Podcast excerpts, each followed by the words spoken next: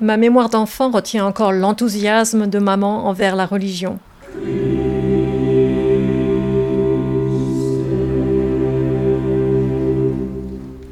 Nous allions à la messe, nous avions des discussions le soir sur Dieu, la Bible, les paraboles. C'était joyeux, entraînant. Mais avec le temps, et assez tôt, nous avons suivi chacun nos propres trajectoires spirituelles. L'histoire qui suit, racontée par papa, continue à tisser les fils de notre passé familial.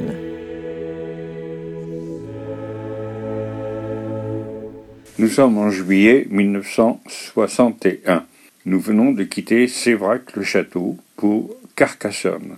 En effet, je viens d'être muté dans cette région par le directeur de la Soforest pour être responsable de l'exploitation forestière dans l'Aude et les Pyrénées orientales.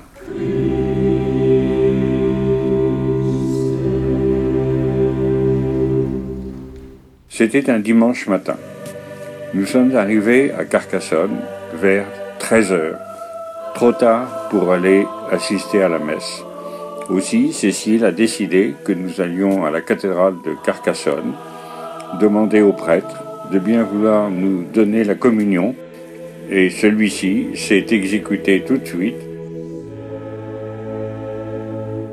Nous avons donc pu nous agenouiller à la table de communion, recevoir l'hostie, et pouvoir prier quelques instants après et nous en retourner vers notre nouvelle demeure à Carcassonne.